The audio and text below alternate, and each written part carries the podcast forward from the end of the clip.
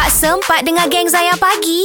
Jom dengar sekarang. Zayan Pagi bersama FBI dan Anas Tahir. Ya, segmen bukan nama sebenar memberikan peluang kepada anda untuk meluahkan sebarang masalah ataupun luahan. InsyaAllah. Dan kita ada Ustaz Izhar Nazri yang akan memberikan khidmat nasihat insyaAllah. Eh. InsyaAllah ya dan solusi Okey. eh. Saya kita ada ni daripada WhatsApp ni. Uh, Alin bukan nama sebenar.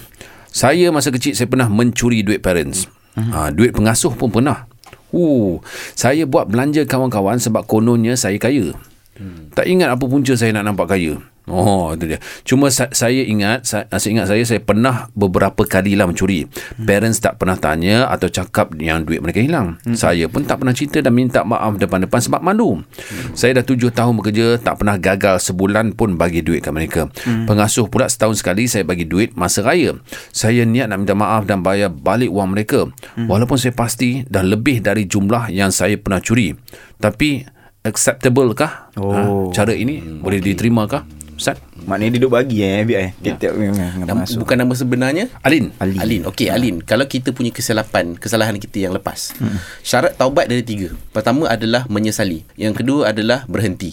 Dan yang ketiga adalah berazam tidak melakukan lagi. Hmm. Tapi kalau dia dosa dengan manusia kena tambah satu lagi. Oh. Memulangkan hak semula. Ha, dia tak boleh lah kau hutang orang, kau gerak, kau scam, aku dah taubat. Tapi bayar, tak bayar. Tak bayar. Dia tak boleh lah. Hmm. So, mesti memulangkan hak semula. Okey, macam Alin tadi ni, hmm. dia dah, men- saya insyaAllah kita sama-sama doa, dia telah pun melalui tiga tadi tu. Hmm. Berhenti, menyesal, berazam tak buat lagi. Hmm. Cuma, bila kaitan dengan manusia, macam mana kita nak pulangkan? Dia hmm. berbeza tau. Bagi hadiah dengan kita niat nak memulangkan. Hmm. So, lepas ni, apa yang Ali boleh buat adalah, uh, dia ada pilihan nak bagi tahu ataupun tidak kesalahan tu. Oh, ya? Kalau ti, ka, kalau memberitahu tu mengeruhkan lagi keadaan. Oh. Dulu pernah hina kau aku. Betul lah tu.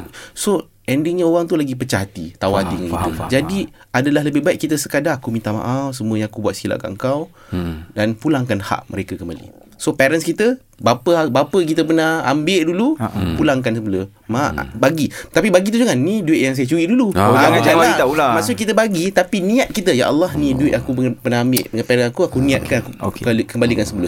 Sama juga dengan pengasuh tu Oh. Betul. bagi semula dan berterusanlah bagi Ah, ah, ah. uh, hadiah pada mereka setiap bulan seperti biasa.